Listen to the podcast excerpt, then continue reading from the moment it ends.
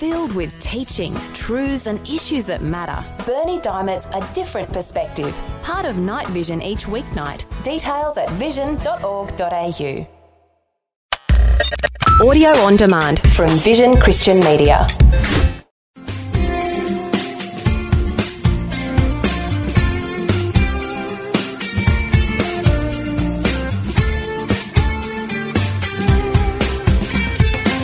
Our series is entitled The Son of God Understanding the Gospel of John, Part 1. Well, we've seen in the last few lessons from John's Gospel in this verse by verse commentary Jesus confronting or being confronted by his opponents. It is a struggle between spirituality and religiosity, between genuineness and hypocrisy, between light and darkness, and Jesus doesn't hold back or flinch he comes full force when facing his enemies. But in the midst of all the controversy, and I know it's uncomfortable, Jesus makes a stunning announcement. It's an invitation, and it's one we would do well to accept, and it, the sooner the better. It's still open to us, but there's not lots and lots of time either. And besides, when the train comes to the platform and the door swings open, why do you stand there and look at it? Get in, because it's a great ride that lies ahead. This lesson is entitled Rivers of Living Water from John chapter 7, verses 37 to 43. Now, some of you may recognize this phrase immediately because it is actually talking about the Holy Spirit. John's Gospel gives good coverage of the teaching of Jesus about the third person of the Godhead the precious Holy Spirit. He is the one that's with us here on this planet. Oh, yes, we vigorously affirm there is only one God. But we also know that Jesus taught, as one who had risen from the dead, he ought to know what he's saying, that there is one God, and that when we are baptized, we're baptized in the name of the one God. Using this phrase or baptismal formula, be baptized in the name singular of the Father and of the Son and of the Holy Spirit. So from Genesis 1:26, which affirms let us make man in our image, all the way to the baptismal formula or to the grace of our Lord Jesus Christ, the love of God and the communion of the Holy Spirit be with you all from 2 Corinthians 13 verse 14, we get some important information about this wonderful person of the Holy Spirit. So we're going to learn a little bit of him in this lesson. And not just that, there's a practical side. If we're going to receive Jesus' invitation, it has to be done completely on his terms. Let me read to you a little portion from our passage for today. It says in verse 37, If any man thirst, let him come unto me and drink. He that believeth on me, as the scripture hath said, out of his belly shall flow rivers of living water. This is the invitation. And what an amazing invitation it is. Because it speaks about people being thirsty. And we should all be thirsty because without life in Christ, we're not just thirsty and hungry. We are actually dying because of spiritual hunger and thirst. We believe that the hunger is satisfied by the Word of God, by sound doctrine, which of course is solidly based on the Word of God. But it's not enough just to have the Word of God alone. We need the Holy Spirit. Because without the Holy Spirit, God's Word is not life giving. You need the Holy Spirit to breathe on God's Word because that's how it came about in the first place. All Scripture is God breathed. Theopneustos is what is used in 2 Timothy 3:16. All scripture is inspired or God breathed, and all scripture is profitable. So far so good. But we also need the Holy Spirit, the one who inspired scripture in the first place, to quicken God's word in our hearing. Wonderful. So with that in mind, let us remember that in this lesson, we're given a great invitation the promise of rivers of living water. We're going to learn about the prophet, the Christ, the seed of David, And yet, even there, there will be division. Of course, because words of spirit and life will come on a head on collision with darkness and hypocrisy. Let us read the entire portion from John chapter 7, verses 37 to 43. Our lesson is called Rivers of Living Water. Again from John 7, verses 37 to 43. Let's listen carefully to the word of the Lord. In the last day, that great day of the feast, Jesus stood and cried, saying, If any man thirst, let him come unto me and drink. He that believeth on me, as the scripture hath said, out of his belly shall flow rivers of living water. But this spake he of the Spirit, which they that believe on him should receive. For the Holy Ghost was not yet given, because that Jesus was not yet glorified. Many of the people, therefore, when they had heard this saying, said, Of a truth, this is the prophet. Others said, This is the Christ. But some said, Shall Christ come out of Galilee? Hath not the Scripture said that Christ cometh of the seed of David, and out of the town of Bethlehem where David was? So there was a division among the people because of him. And some of them would have taken him, but no man lay hands on him. Our reading is from John chapter 7 verses 37 to 43. And our lesson is called Rivers of Living Water. Friends, let me tell you, do everything in your power to receive these rivers of living water. It will transform your life and it will lift you to a level you never thought possible in your spiritual walk. There is anointing, emboldening, empowerment, and amazing wisdom, insight, and access to the wonderful things of the Spirit. This is a great promise of the Lord, and one we would do well to accept. Let me call it the Great Invitation. Let's begin with verse 37 of John 7. Jesus made a risky trip to Jerusalem in order to observe the Feast of Tabernacles, which was what every pious Jew would try to do anyway, in obedience to the law of Moses that said Israelite men should appear three times in a year before the Lord, which in this case would be the temple in Jerusalem. They should come for the Passover, for the Feast of Pentecost, and finally the Feast of Tabernacles. And it's this latter one where Jesus is now attending. The religious elite sought to kill him. That's why he was not in a hurry to return to Judea. Yet, despite the danger, Jesus openly taught and dialogued about his identity. He engaged in debate. And though there were some intentions to arrest him, nobody did so.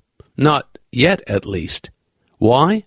Because as it says repeatedly, his time had not yet come. Time meaning, as we've shared before, kairos. K A I R O S. His kairos time had not yet come, which means his God given opportunity. Now, after one week, on the last day of the Feast of Tabernacles, which is referred to as that great day of the feast, Jesus gives the grand declaration If any man is thirsty, come to me and drink. In chapter 6, Jesus spoke about being the bread of life or bread of heaven or bread that came down from heaven and gives life to the world. This bread satisfies spiritual hunger that leads to everlasting life. Now here in John chapter 7, Jesus speaks about quenching our spiritual thirst. He is the source of the bread of life and he's the source of rivers of living water. So if you are thirsty, what do you do? It's very practical. You come to Jesus and you drink. And remember, as I've shared so often, and I never tire of repeating it, the biblical Christian life is a spiritual life, not a religious life. Religious life is our own human effort, works, do's and don'ts, regulations, thinking that somehow we are going to earn God's favor or his salvation through our own feeble flesh. It's different. In order to please God, it's not what we do, but it's what Christ has already done. It is finished. There's nothing more we need to do for our salvation except to believe and receive. And when that happens, we are born again of the Spirit. We are baptized in the Spirit. We are filled with the Spirit. And we learn to walk in the Spirit. All of this is part of the biblical Christian life that pleases God. So we are coming to Jesus to drink. Then it says in verse 38 of John 7, rivers of living water. He who believes in Jesus will not merely receive a cup of cold water. They will obtain rivers. And please note, this is in the plural, not singular. Rivers of living water. This applies to all who believe on Him. God always does exceeding abundantly above all that we could ask or think. That's what it tells us in Ephesians 3 and verse 20. But what about those immortal words that were said by David in the 23rd Psalm, verse 5? Listen carefully. You anoint my head with oil. My cup runs over. What an amazing description of baptism in the Holy Spirit. It is an anointing, like with oil, upon our head. It is a cup that doesn't just have enough to fill the cup, it actually overflows. And this is incredibly important because we may be content with a cupful of living water, but God demands indeed the overflow. And for this reason, out of the overflow of our cup comes blessing and ministry to other people. That's why we have the overflow. It's not about us, and it's not strictly just for us. It's God using us to bless the world. So, rivers of living water, what is Jesus talking about? Well, clarity is given in the very next verse, John 7 39. This is one of the key references to the person and work of the Holy Spirit found in John's Gospel. The reference to rivers of living water is a metaphor of the Holy Spirit Himself. Everyone who believes in Jesus will receive the gift of the Spirit. Now, I heard this phrase years ago and I pass it on. I don't know who coined it, but it's excellent. Because after all, salvation is a gift to the sinner. We cannot earn this priceless salvation. It's too much beyond our reach. If we worked a million years, we could not earn it at all. So God gives it to us for free. Believe and receive. But just as salvation is a gift to the sinner, the Holy Spirit is a gift to the believer. Peter says so in Acts 2:38. Repent and be baptized every one of you in the name of Jesus Christ for the remission of sins, and ye shall receive the gift of the Holy Spirit. Praise God for that. The Spirit would only be given after, and I repeat, after Jesus was glorified, meaning after his death resurrection, and ascension. That's when the Holy Spirit will be poured out. God's best is worth the wait. Now remember that in the Old Testament time, only a few people of the children of Israel were recipients of the Holy Spirit filling. And this usually was represented by the anointing. The anointing was given to the prophets, anointing was given to the priests, and anointing was given to the kings prophets, priests, and kings. But after Jesus, all who believe would receive not just a filling of the Spirit, but a permanent immersion of the Spirit, which we know is the baptism in the Holy Spirit, which John the Baptist refers to in the Gospels. He says, The one coming after me is mightier than me, who is so honorable that I am not worthy even to untie his sandals. He's the one who will baptize you in the Holy Spirit. That He, of course, is Jesus. And that immersion is in the Spirit. Put it this way when you have the permanent immersion, you always have access to the Spirit. He's as close to you as your next breath. If you don't have the immersion, but you have the anointing, say of an Old Testament style, it's pretty much like a lithium battery pack. There'll be a lot of power, for the time being, but eventually the power runs out. But when you have a permanent immersion of the Spirit, it can never run out. That's like being on the ocean and never running out of water. The prophet, John 7:40. Once Jesus spoke these powerful, anointed, and authoritative words, many people stood back and declared of a truth, this is the prophet. Please note the definite article. They were probably referring to the coming prophet whom Moses alluded to in the book of Deuteronomy, and the book of Deuteronomy is chapter 18, verses 15 to 18. All right? That's the coming prophet. Israel had several renowned prophets, but Deuteronomy 18 speaks of the prophet, the one coming in the footsteps of Moses. Failure to heed this prophet's words would result in being cut off from the chosen people, which, according to Romans 11, is the breaking off of the natural branches from the olive tree, but also, as we learn, grafting in the wild branches, which were the former Gentiles, now the people of God, by faith in Messiah. In John 7:41, others said that Jesus is more than the prophet. He is the Christ, the Messiah. Yet others doubted this simply because Jesus came from Galilee. And here was the debate. John 7:42. Others rightly pointed out that Messiah must come from the seed of David and from the city of David, namely Bethlehem.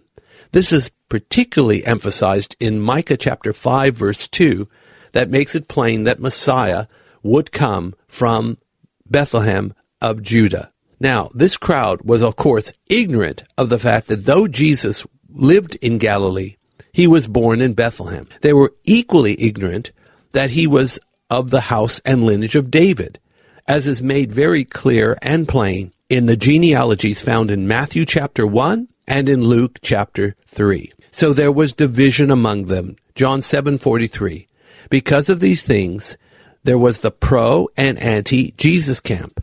Christ's words is like a sword that divides the soul from the spirit, the bone from the marrow, the believers from the unbelievers. And then our final verse for this lesson, John 7:44, not yet. The anti-Jesus camp wanted to seize him, but no one dared to lay any hands on him. In part it was because many supported Christ and there could have been trouble if he was mistreated.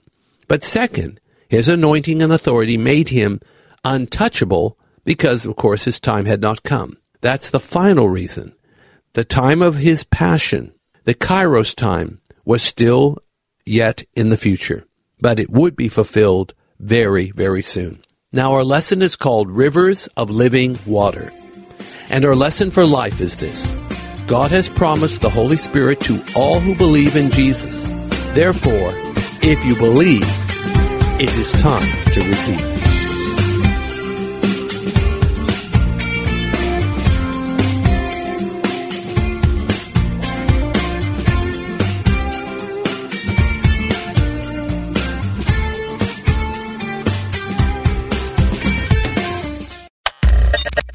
For taking time to listen to this audio on demand from Vision Christian Media. To find out more about us, go to vision.org.au.